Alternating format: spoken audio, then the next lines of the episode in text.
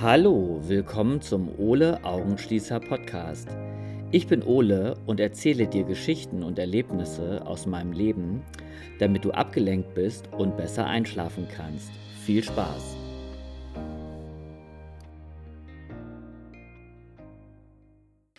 Hallo, ja, schön, dass du wieder da bist. Ich ähm, hoffe, du hast es dir bequem gemacht.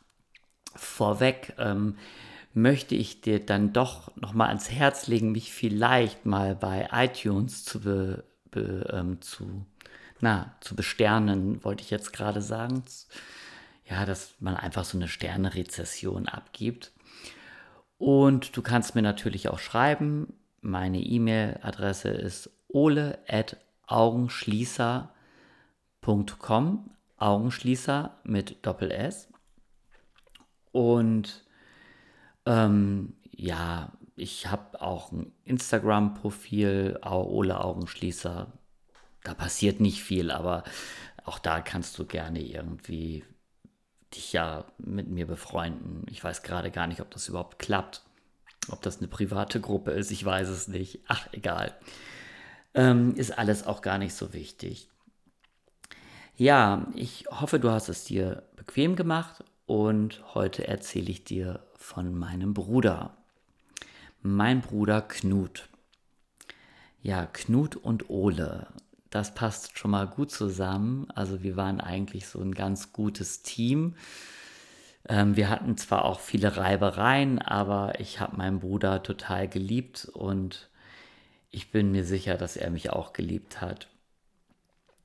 Ähm, mein Bruder ist schon seit 36 Jahren tot und wir waren so drei Jahre vom Alter her auseinander.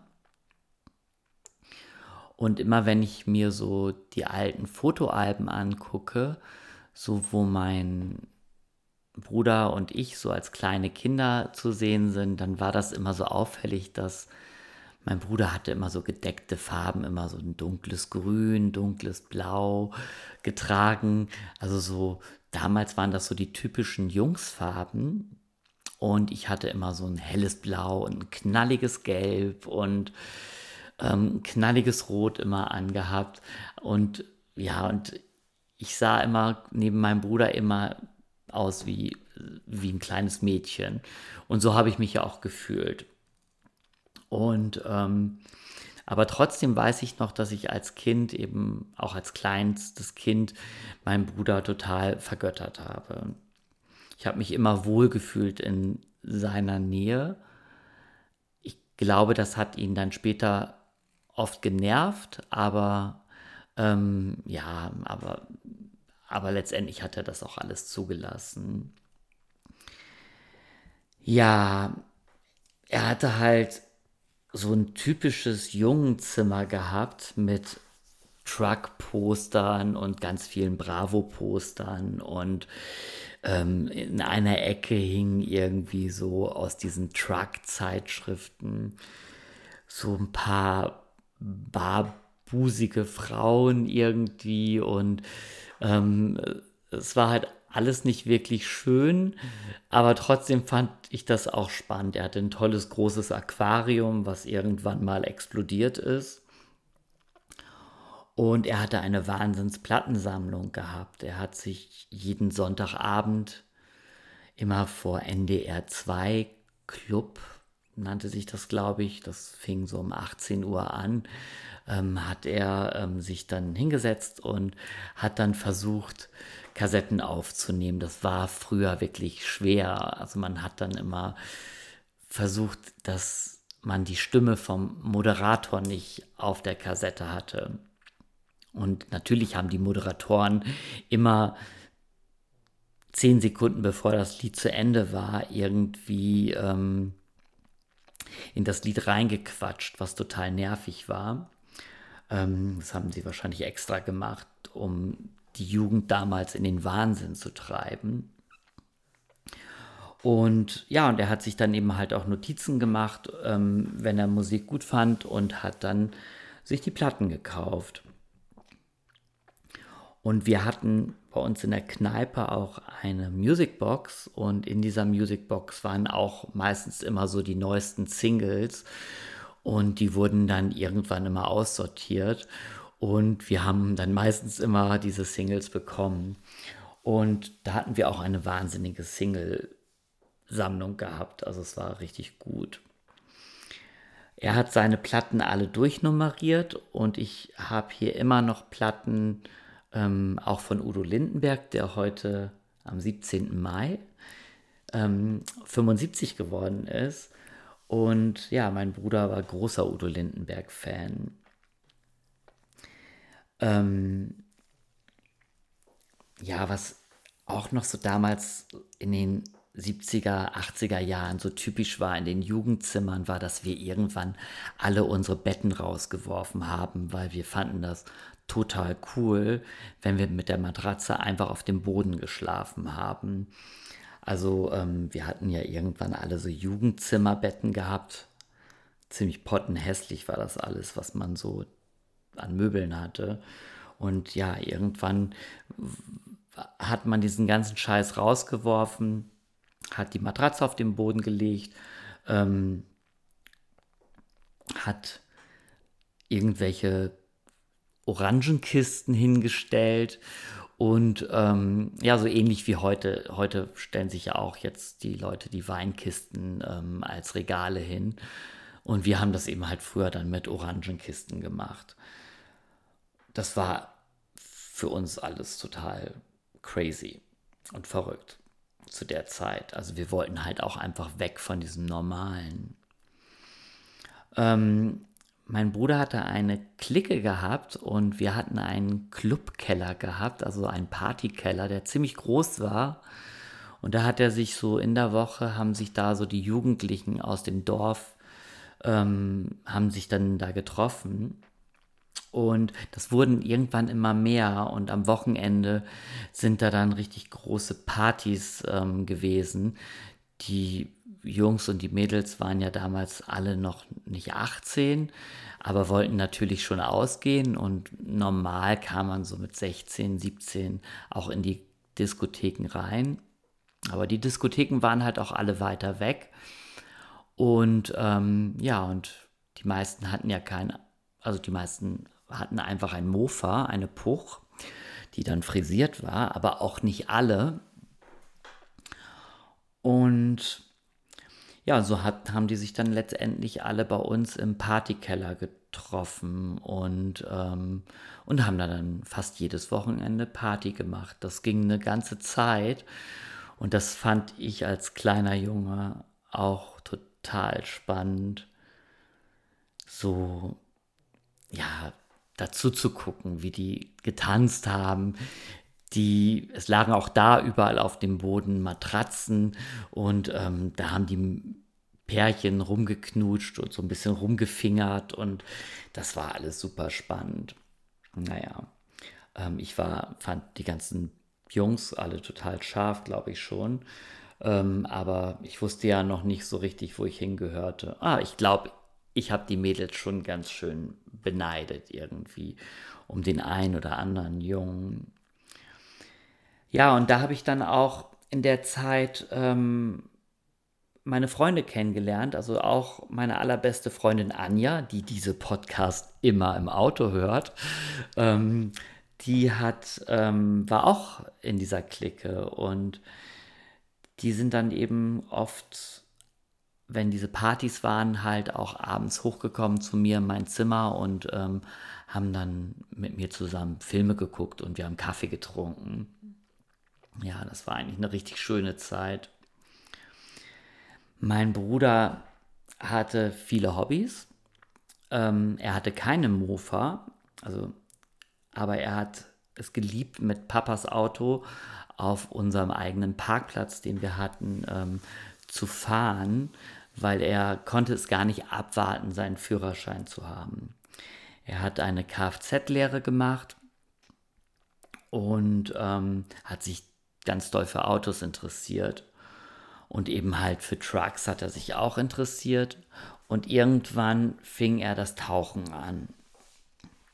Und ähm, da hatte sich dann diese ganze Clique so ein bisschen aufgelöst. Also dann gab es diese Clique, glaube ich, gar nicht mehr. Und er hatte dann eben neue Freunde gehabt, die alle sein Hobby geteilt haben. Und das war eben, wie gesagt, das Tauchen.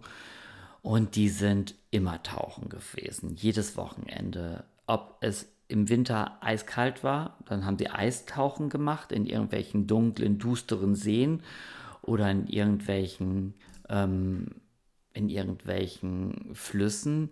Sie haben auch mal eine Tour nach Frankreich gemacht.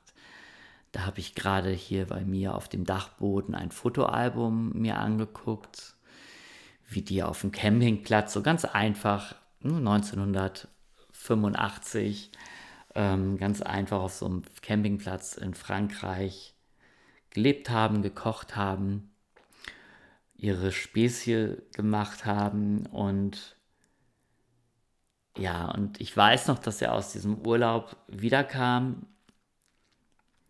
und er hatte mir dann einen Ohrring mitgebracht. Ähm, ich bin dann, glaube ich, sogar an dem Tag konfirmiert worden, als er wiedergekommen ist und und er hatte mir so einen langen, ja, so ein Mädchenohrring, aber so ein ganz langes Ding war das irgendwie, das habe ich nie getragen, das war mir too much, hat er mir mitgebracht. Aber ich habe mich total darüber gefreut, also dass er irgendwie an mich gedacht hat. Und ja, kurz bevor er, das war sogar schon kurz bevor er seinen Unfall hatte. Und ähm, er hat so viel gemacht, dass man immer das Gefühl hatte, der war in der Zeit, wo er tauchen war, war er eigentlich nie zu Hause. Also er war immer auf Achse. Und ähm, wenn meine Mutter oder mein Vater mal gefragt haben, dann hat er immer nur gesagt, er hat keine Zeit, er muss tauchen gehen. Er hat keine Zeit, er muss zu seinen Freunden. Er hat keine Zeit, er muss zum DLRG. Er hat keine Zeit, er, er muss Autos schrauben. Ähm, also er war so zuletzt eigentlich kaum noch zu Hause. Und wenn man selber mal ein Problem hatte oder irgendwie Sorgen hatte und man hat gedacht, man könnte sich jetzt hier bei seinem großen Bruder ausheulen, weil einem irgend, weil man Stress in der Schule hatte oder mit den Eltern, dann hat er immer so abgewunken und gesagt, ach komm, mach da doch nicht immer so einen Film draus. Das war so sein Spruch. Also für alles, was so komplett unnötig war, das war für ihn, ach komm, du machst da doch wieder nur einen Film draus.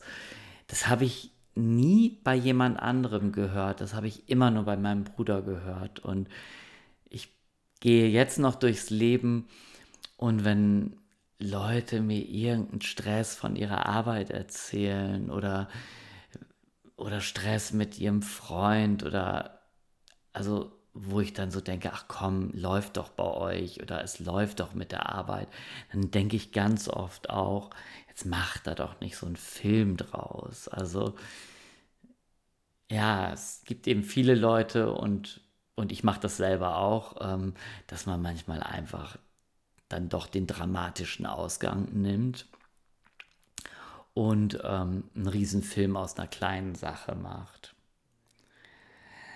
Ja, 2015, da war ich, ähm, bin ich gerade 15 geworden, da ist es eben dann so gewesen, dass ich irgendwann in den Sommerferien aufgewacht bin und es, ich habe einen Krankenwagen gehört und ich habe noch so gedacht, tatü, tata, tatü, tata.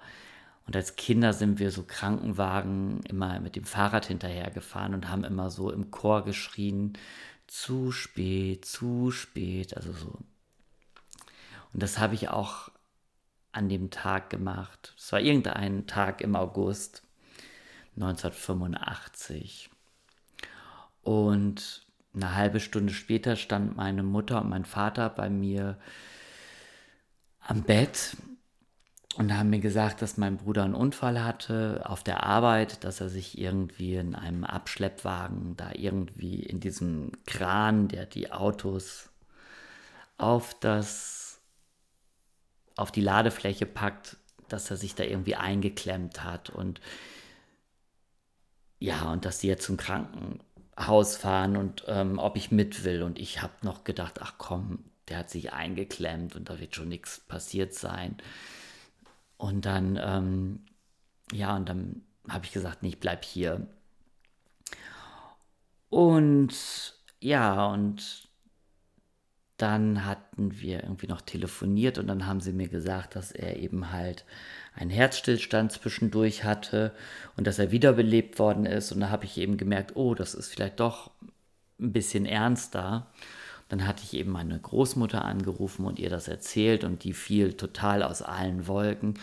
Und ich war aber so mit meinem Jugendlichen, mit meiner Leichtfüßigkeit, habe ich gedacht, ach komm, ähm, da passiert schon nichts, der, der wird schon wieder irgendwie, der, der ist morgen wieder da.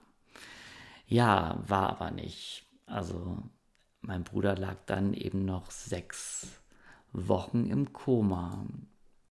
Naja, und wenn man 15 ist, dann kommt man mit so einer Situation, man weiß überhaupt nicht, wie man damit umgehen soll. Das bringt einen ja auch keiner bei. Man hat das vielleicht in Filmen gesehen und ich war zu der Zeit aber super optimistisch und habe einfach geglaubt, okay, er ist im Krankenhaus, es dauert jetzt ein bisschen länger, aber das wird schon. Warum sollte der auch sterben? Und mit 15 hat man so viele Sachen erlebt. Also wenn ich das vergleiche, wenn man, jetzt bin ich 50 und, ähm, und das Leben ist irgendwie so ein bisschen langweiliger geworden, weil ich ja alles kenne. Ich habe ja alles erlebt. Aber mit 15 ist ja alles neu. Da ist jede Emotion ist neu. Man lernt ja alle Emotionen erstmal. Man lernt, dass, dass man sich verknallt. Man lernt, man muss Trauer lernen. Man muss ähm, mit Verlust umgehen können. Man ähm, lernt in der Zeit auch, dass Menschen verschieden sind. Ähm, man versucht auch irgendwie, ja, sie einen Freundeskreis aufzubauen. Und, und ähm, ich wusste mit 15 überhaupt nicht, wo mein Leben hingeht. Also ich bin mit 15 aus der Schule gekommen und bin auf die Berufsschule gegangen, das Berufsgrundbildungsjahr. Und genau das fiel eben in diese Zeit, wo mein Bruder im Krankenhaus lag. Er lag nicht unweit von der Schule, äh, auf die ich dann gegangen bin, so dass ich ihn praktisch jeden Tag auf der Intensivstation besuchen konnte. Und dann hatte ich damals immer meinen Walkman dabei und hatte dann eine von seinen Kassetten, und weil er ja aus Frankreich gekommen ist, hatte er einen Song mitgebracht. Ich glaube, der war von den Black Foes und ich fand den Song total bescheuert. Aber er hat diesen Song geliebt. Der ging irgendwie so Frankreich, Frankreich, Frankreich. Jeannette, Annette, Claudette, was weiß ich, äh, Baguette, Frankreich, Frankreich, also ziemlich ja, lustiger Text ähm, mit vielen Reimen. Und er hat dieses Lied gelebt, geliebt, weil er ja in Frankreich war und er fand Frankreich fantastisch. Und das habe ich ihm dann eben halt immer auf die Ohren gesetzt und ja, und habe immer auf eine Reaktion gewartet und immer wenn ähm, ich habe dann immer gesagt, willst du, willst du Musik hören, dann drück meine Hand und ich bin mir ganz sicher, dass er dann meine Hand gedrückt hat und dann habe ich eben ihm diese orangen Kopfhörer aufgesetzt von meinem Walkman. Früher waren die Kopfhörer immer alle orange, diese ja, diese ähm, Schaumstoffüberzieher, die waren alle orange und die Kabel waren immer schwarz. Ja, heute ist alles weiß, ne? Verrückt. Ja, ähm, ich möchte jetzt aber eigentlich gar nicht erzählen, wie ich den Tod von meinem Bruder erlebt habe. Das mache ich dann das nächste Mal. Das ist dann ein bisschen trauriger. Dieses Mal möchte ich gar nicht, dass es so traurig ist. Und deswegen fange ich jetzt an mit der tiefen Entspannung.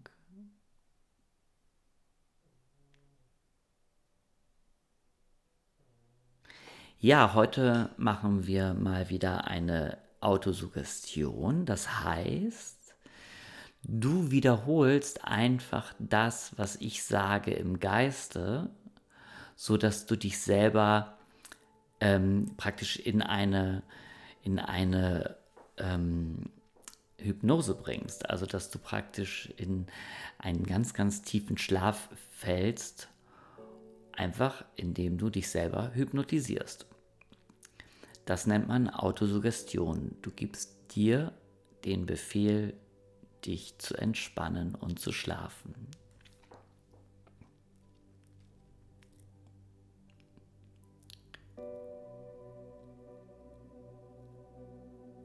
Ich entspanne meine Füße, meine Zehen und meine Fußgelenke.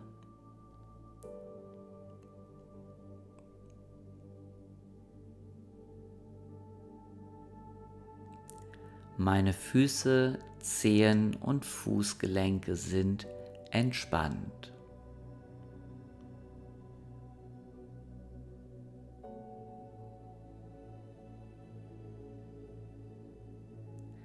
Ich entspanne meine Waden, meine Knie und meine Oberschenkel.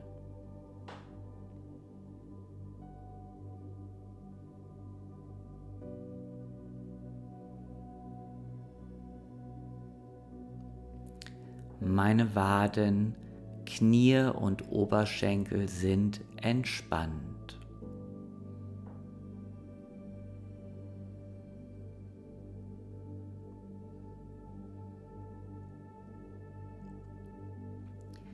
Ich entspanne mein Gesäß und meine Hüften.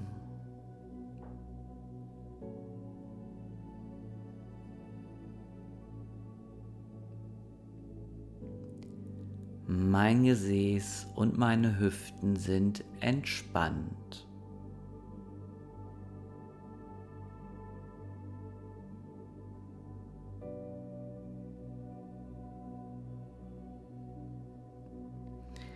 Ich entspanne meinen Rücken und meine ganze Wirbelsäule.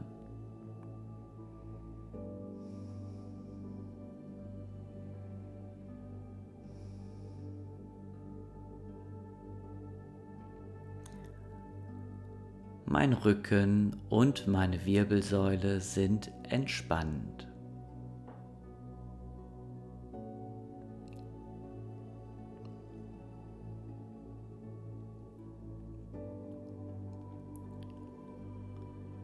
Ich entspanne meinen Bauch und meinen Brustkorb.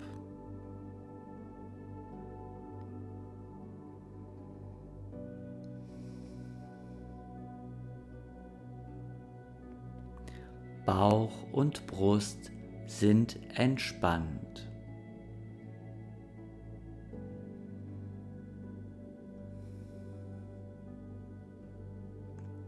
Ich atme ruhig und tief.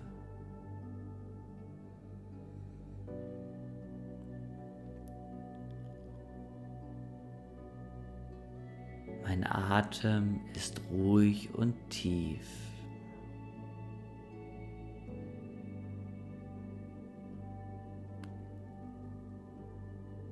Jeder Ausatmung entspanne ich mehr und mehr.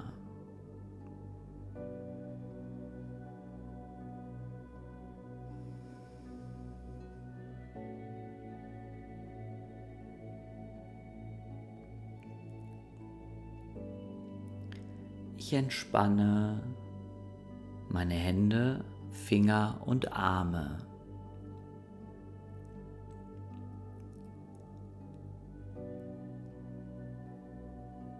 Meine Hände, Finger und Arme sind entspannt.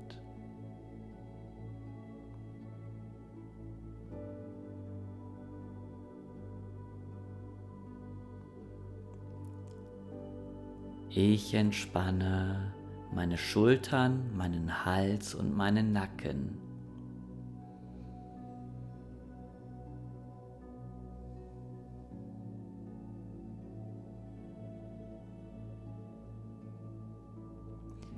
Meine Schultern, mein Hals und Nacken sind entspannt.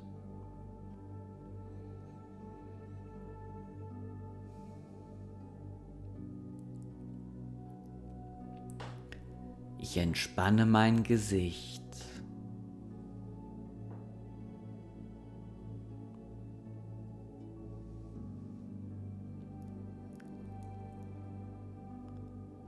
Ich entspanne meine Augen.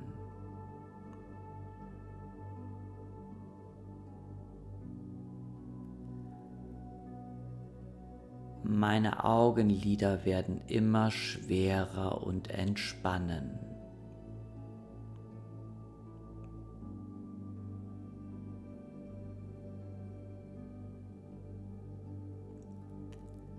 Meine Augen sind schwer und entspannt.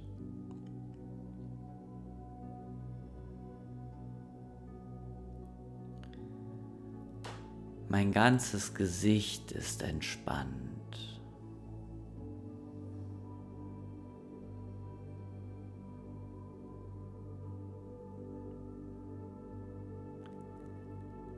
Mein ganzer Körper ist entspannt.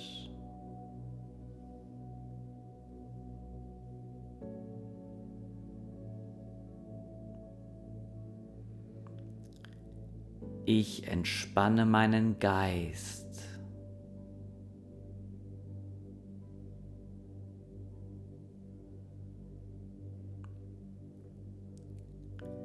Ich lasse alles unwichtig werden.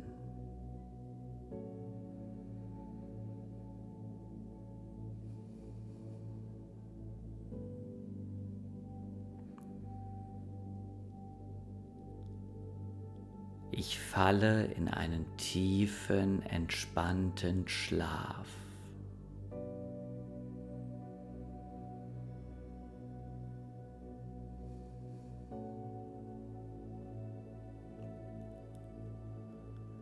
Mein Körper und mein Geist sind vollkommen entspannt.